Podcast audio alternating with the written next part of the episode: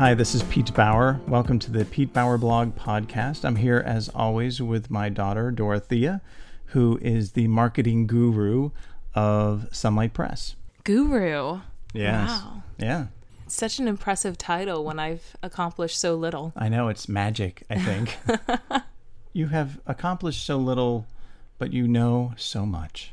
Aww. Yeah, I know. That's that's that's called marketing, by the way. Okay, so um, one of the things that we wanted to talk about today was looking at writing as a hobby versus looking at it as a career.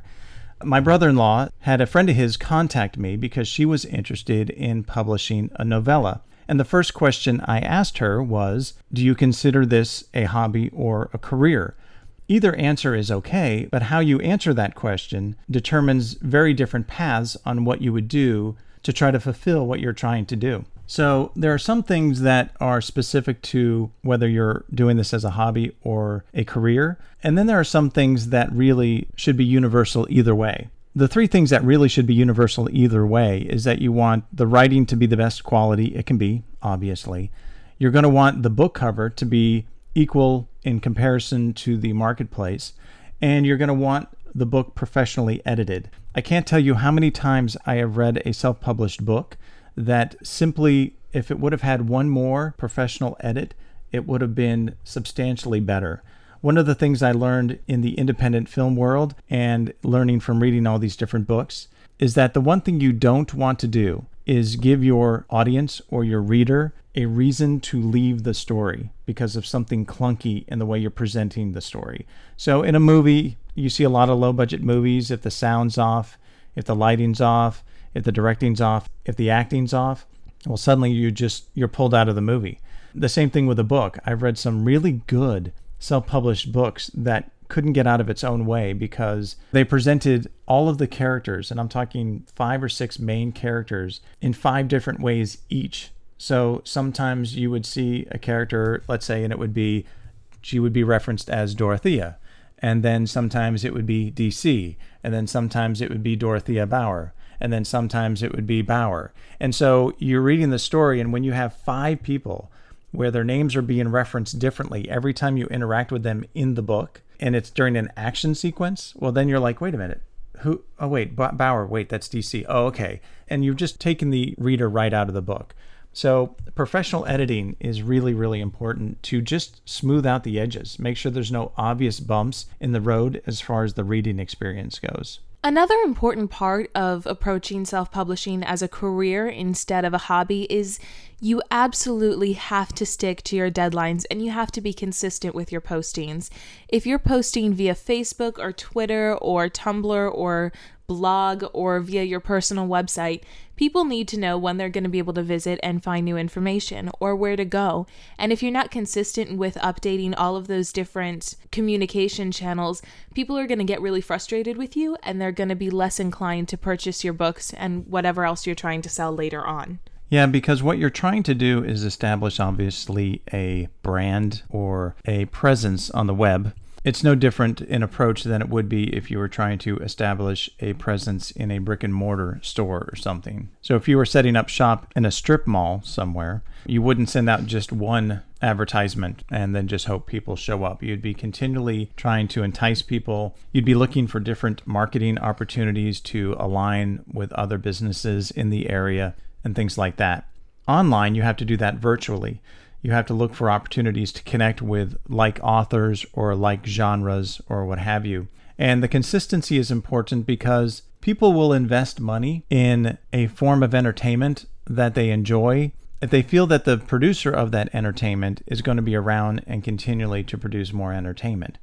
That's why it's important if you're going to approach writing as a career, the thing that works right now in this landscape is book series or novella series or things like that, where where consumers are confident that they're not only going to get one enjoyable experience, but if they have an enjoyable experience, that they have the opportunity to buy more. It's part of that binge consumption model that people are doing with Netflix T V shows or Hulu or whatever, things like that. There's an interesting phrase I remember you telling me growing up, and that was to read an author, not necessarily a book, because if you really like a particular author, you're going to want to come back and hear more of the stories that they have to tell. And I know there was one experience in particular where that didn't exactly work out well for you, but I think in general, that kind of belief that if you return to someone who's produced good work before, they're going to give you something worthwhile to read or enjoy again, whether it's books or films or any other kind of entertainment. Yeah, when Michael Crichton was very popular, he wrote Jurassic Park and a lot of other books that were made into movies. His books weren't really tied together, but people liked the way that he told stories. It's kind of like John Grisham or any of these other big authors like Dean Koontz. My experience was with Charles Dickens, where where I read A Tale of Two Cities, and it was probably one of the most amazing reading experiences I had ever had. And I thought, oh, this is great. I can latch on to this guy, and I'm going to digest all of his writing. And then I tried to read David Copperfield, and about six chapters in, I wanted to kill myself. And then I tried to read Great Expectations, and I wanted to kill myself again. So then I thought, well, maybe I just like one of his books.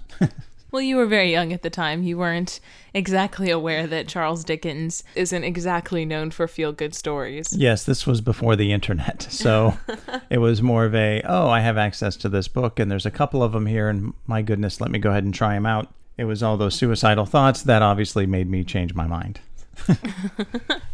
A good example, actually, of these particular characteristics that I've experienced in my life was actually through YouTube.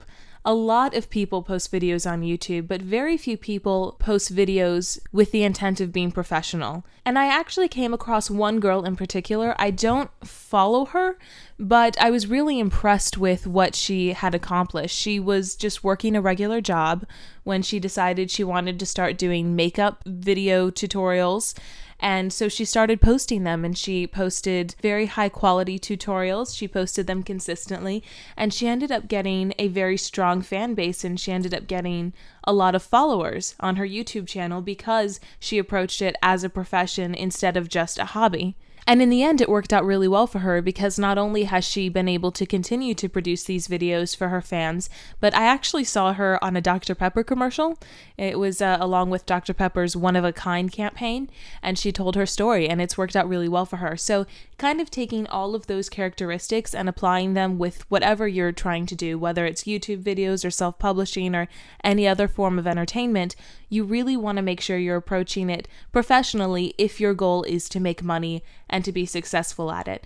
There's nothing wrong with just doing it as a hobby, but one thing to be prepared for is that because the internet is so vast and because there are so many distractions out in the world today, it's going to be hard to really gain a following if you're not approaching it as a professional. That's right, because if you look at her success, it follows exactly, as you mentioned, what we were talking about. First, she didn't have to do it of high quality, right? But she chose to because she wanted to stand out above other people. She did it consistently so that she not only was creating a, a brand and a presence for herself, but her fans and those interested in her subject matter knew that they could continually come back and enjoy her work. And finally, she created so much volume of material that she became known for that thing. And as you said, she approached it as a professional, and the end result is is that that created an opportunity for her that didn't exist prior to that, where she was able to work in this commercial and even expose her brand even more. So she's a good example of, as you said, following these basic things that if you want to be a professional, you can't make excuses for not having money or not having experience or not having resources. All those things that you need are available to you. You may not be able to do those things as quickly as you want. Let's say you have to save up money to get a book cover designed well, or you need to save up money for professional editing. But if that's what it takes to put out the highest quality product that you can do, then that's what you have to do. And you have to do it consistently and repeatedly so that people know whenever I read a book by Sunlight Press or whenever I see a video from that young lady, it's going to be of high quality and it's going to be entertaining and I'm going to enjoy it. So you've been writing a lot lately. I have, and but not, well, writing a lot doesn't mean writing effectively. um, I've had a, I you know, so I, I set out for myself a, a goal for Lent of fifteen hundred words a day. A lot of people give up foods or things like that as a sacrifice during Lent, and since I've had Crohn's disease for over half of my life, I have strict dietary restrictions anyway, so sacrificing food, it really doesn't add any sacrifice to me. But time is the one thing that I value the most. So I thought I'm going to dedicate time during Lent to create this material, because this material is infused with a faith-based character. So it seemed appropriate. And so I was going about it and set a goal of writing fifteen hundred words a day, which I had never done before. And this is fifteen hundred words above whatever other words I wrote during the day for work or anything else. So it was, uh, it's been a struggle. And one of the things I ran into, well, it, it was a couple of things. This experience has made me realize, like, I've been writing screenplays or stories or something for like twenty-five, thirty years, but writing novels or novellas is a relatively new experience for me. And as I was writing through this process, there were a lot of days, actually most days, I have found that writing is not really inspired. There's, I don't know, I'll go to the eighty-twenty rule, where twenty percent of the time you're fully inspired and you just, the words just flow and it all makes sense and you're describing it in ways that are magic. And then eighty percent of the time it's, well, uh, this is kind of what I mean. It's not fully what I mean. And I just need to get it on paper so that I can try to fashion it into what I really want, an inspired version of that later. And there were plenty of times, I think I, I think part of the challenge I had was I was burned out from writing every day. My brain wasn't used to that. It's kind of like training for a marathon or something without ever having ran before. So that was a challenge for me. And another part was the, the first novella, the storyline was very direct. It was a very A to B plot line. The second novella has a little more twists and turns in it. And as you and I have talked about, we have a very simple idea for the next chapter, right? And we'll go, oh, it's really simple. We just have to do this. But then we go, oh, but we have to realize, well, it's this time of day and this character is over here. And the next chapter we have to be here and that character's here and it's this time of day and that couldn't happen that way. And so there's all these little, I call them tentacles, but there's all this other small stuff. The storyline is still pretty much, instead of A to B, it's probably A to B to C to D. It's not that complex, but there's just so many more moving parts in it that every time you think you have a very simple inspiration, and then when you flesh it out, you're like, oh, wait, no, this is a problem, and that's not going to work three chapters from now. And and so that's been a challenge too. It's, for me, writer's block has always come from really not knowing what I'm going to write. It's not that, I think most writer's block comes from you lose the story. Writer's block is not knowing what to write. Well, no, no, because people think, yes, and that's, I mean that. Because a lot of people. I think, I think you mean like not knowing how to. No, no, no. I mean that, what, I mean that sincerely. A lot of people think writer's block is I can't write. And that's not true. A lot of time writer's block is I don't know what happens next. You know, so I know what happens at the end of the story, but if I can figure out what happens at the beginning of the next chapter I'm writing, I have writer's block. I guess a better way to say it is writer's block usually comes from when you lose the story. You know what the whole story is supposed to say, but you've kind of lost your way. And you're like, okay, what am I simply, what, what has to happen next? And there were enough times in the writing of the second novella where just answering that simple question, because of all the different aspects of the story, was a lot more complex than the other one. So I had a false, a false great experience with the first one, because we would go, oh, you know, this is a good idea for the next chapter, and then I could just write that. Where this time we're like, oh, this is a good idea for the next chapter, and we're like, oh, wait, no, that won't work because of A, B, and C. So it's been a little more of a challenge. Well, and the interesting thing that I did not expect to be such a challenge is time of day. Time of day has really proven to be a big challenge in this story, because suddenly the story makes absolutely no sense. When you think about how much time it's taken for the characters to get to a certain point, then you look at that and go, yeah, now suddenly this thing that we were going to do makes absolutely no sense. Yeah, because in your brain you're saying, well, you know what, what they do is they need to be at this location, and then they need to be at this location where this event happens. And then you're like, oh, wait a minute. If this whole story started, let's say, at eight in the morning, and this first location they go to is out of the city, well, then you're now at nine or ten when they get there and eleven or twelve when they get back. And so the thing you have three chapters later that should be happening at dinner is really happening at ten at night. Well, then suddenly you're like, oh, wait, that can't happen at ten at night. And then the thing after that, well, how is a sophomore in high school going to be out at three in the morning trying to solve this problem? So that's where part of those moving parts we've had trouble with, where it's like, how does this character do this thing at this time? The thing that you and I have continually talked about during this process with this second novella, we want to answer all the readers' questions, especially those where they say, why doesn't the character do this? Or why don't they call this person? And a lot of those things you have to answer, and a lot of those things were tied to time of day. But I do think the solution that we came up with was really impressive. I'm going to do a little bit of a spoiler here. Gabby is the captain of the Enterprise, and Scotty's just beaming her all over the place, all over planet wow. Earth. You let that out of the bag, huh? I know. I probably yeah. shouldn't have, but uh, it's yeah. an exclusive right here. Yeah. yeah, we actually have a time machine in the second one. Um, no, wouldn't that be easy, right? That'd be fantastic. It'd be easy just to be able to stop time. Beam me up, Scotty. Yeah, get Which me. Which is actually not a line. That's yes, a misquote. That is. It'd be great to be able to go, they need to get an hour out of town, just beam them over and beam them back, and now we have two more hours on our day schedule to fit the rest of the action in.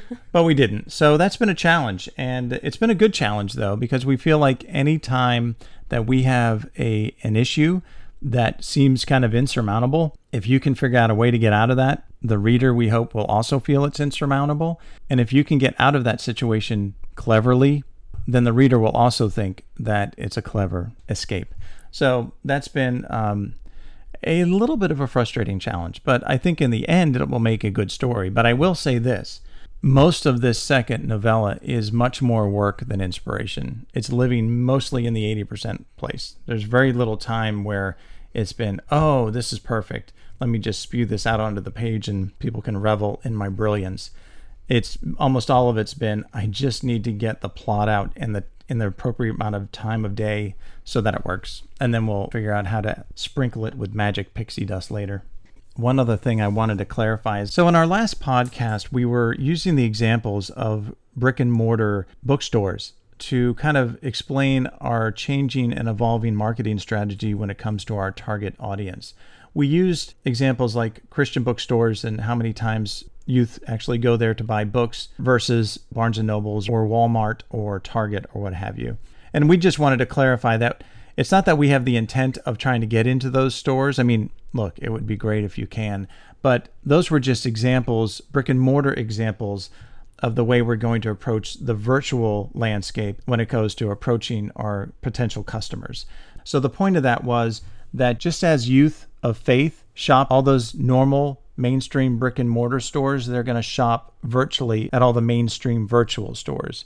So just as we would not isolate our marketing efforts only on those Christian locations, we want to expand those to the traditional mainstream locations as well. And that leads us into the next thing, where we talked about last time about using, since our main character is a Catholic youth, that it would obviously make sense that we would focus our initial marketing efforts on Catholic youth. And I guess the best equivalent to that, when you look at all these stories, like these movies like Facing the Giants or Passion of the Christ or even Noah, what did they do? The Facing the Giants movies, they're made by Sherwood Pictures, which is created from the Sherwood Baptist Church in Georgia. So obviously, it's a story about Baptists, and they reached out to Baptist churches to do their initial screenings to basically get good word of mouth, to expand that word of mouth into non-Baptists, to other Protestants and Catholics.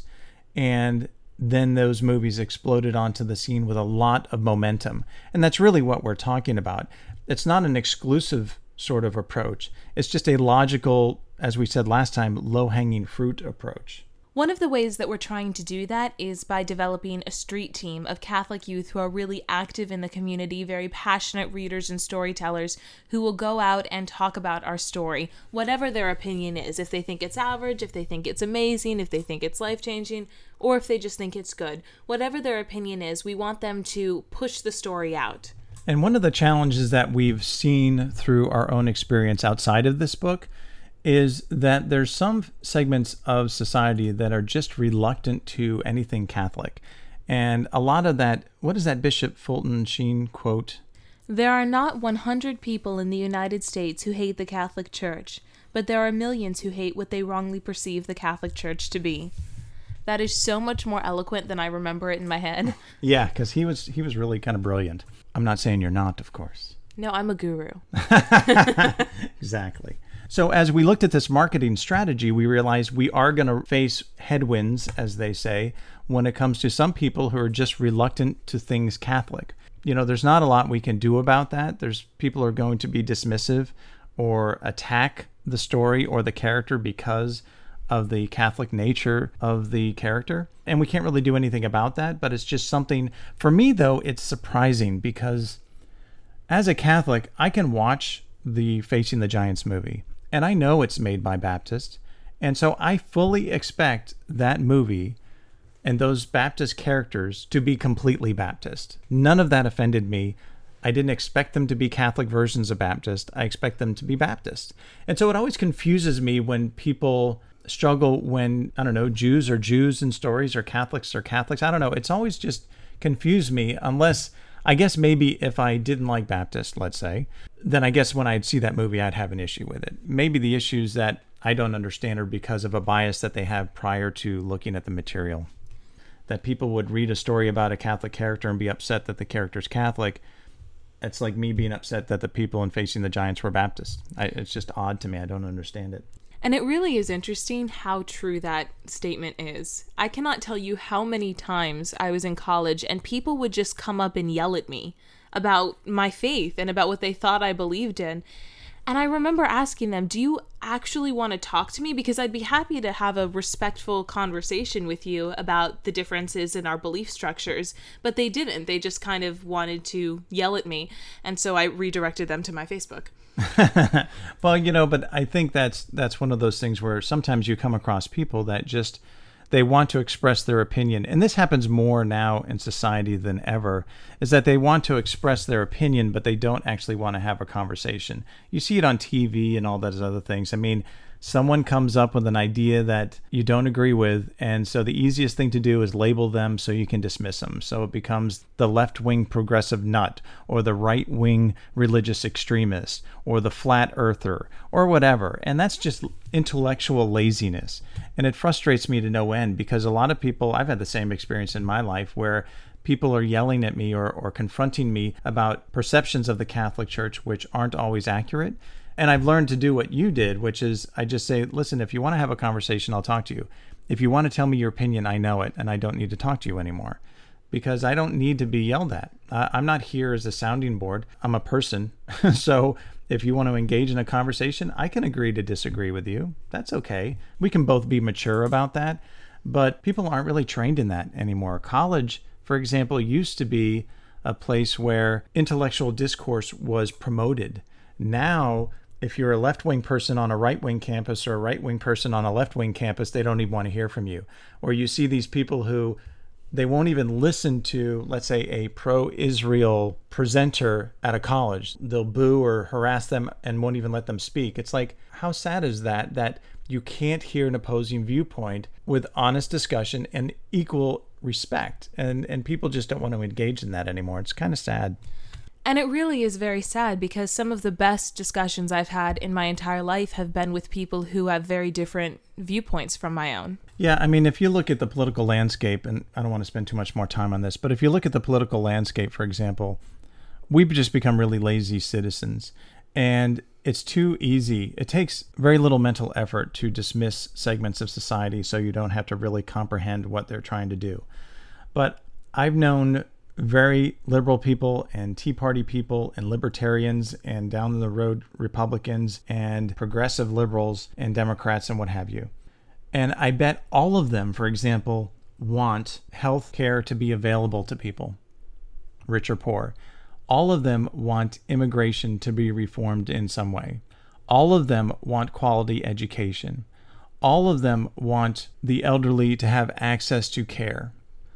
So we all agree on almost everything. So then we could have a discussion, a legitimate discussion, on how to do those things.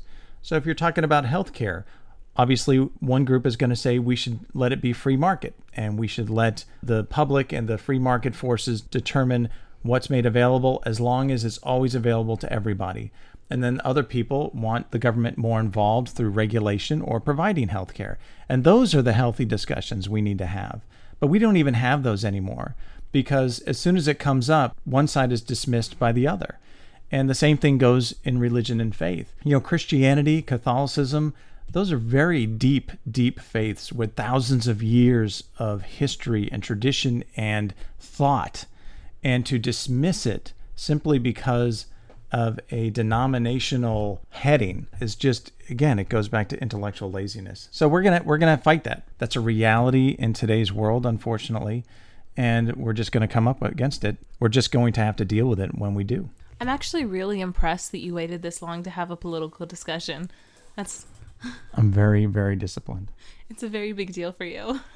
Well, I am I am slightly passionate about politics, not but it's so funny because I don't belong to any political party.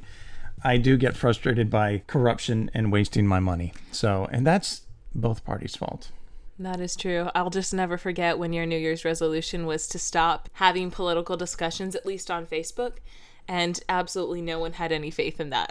I lasted until March, and then I couldn't take it anymore. Okay, so the last thing we wanted to talk about was setting realistic goals. And this goes back to the beginning where we talked about quality expectations. And it's important to set realistic goals versus vague goals. For example, if someone were to say to you, how many books do you want to sell? Well, you should have a number. It shouldn't be, I want to sell a lot of books. ten. ten is fine. I think it's, it's, and it's not a goal that has to be static, but a lot of people say, well, what do you want as an author? Well, I, I want to sell a lot of books. I want my book to be available at airports for people to read when they travel. I want whatever, right? Whatever that goal is. But a lot of people have very vague things like, well, I want my book published and I want it to sell a lot. And you're like, okay, but that's that doesn't really mean anything. A good goal should be, I want to sell a thousand books. And then once you reach that, you go, I want to sell ten thousand books. And then you set very specific goals. Or it could be a very specific goal of, I want to be a New York Times bestseller. Or I want to be an Amazon top one hundred author in my genre. Whatever. But you should set very specific goals because it will drive all of your decisions in reaching them. If your goal, for example, is to sell ten books, well, if you call enough family, you made it, right? And then you can be happy.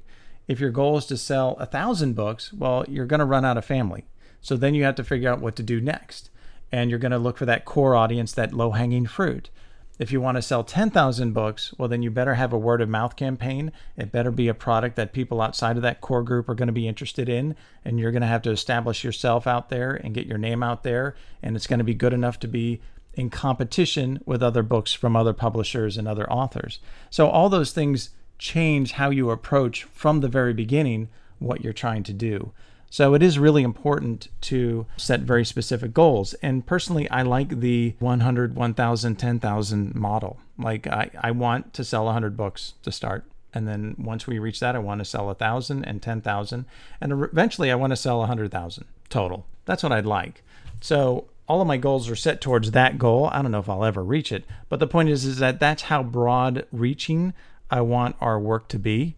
And so if I expect it to be broad reaching, then all of the stuff we're doing now in preparation of branding and making yourself available online and doing these podcasts and all these other videos and stuff is all part of that. So the very last thing I, I wanted to talk about today was, so we used to make, and I still probably would if I could, make independent movies and no budget movies and shorts and whatever. And those were a lot of fun. But one of the frustrations I had with those is whenever I look at them, I see them and I look at what I could have done in that situation.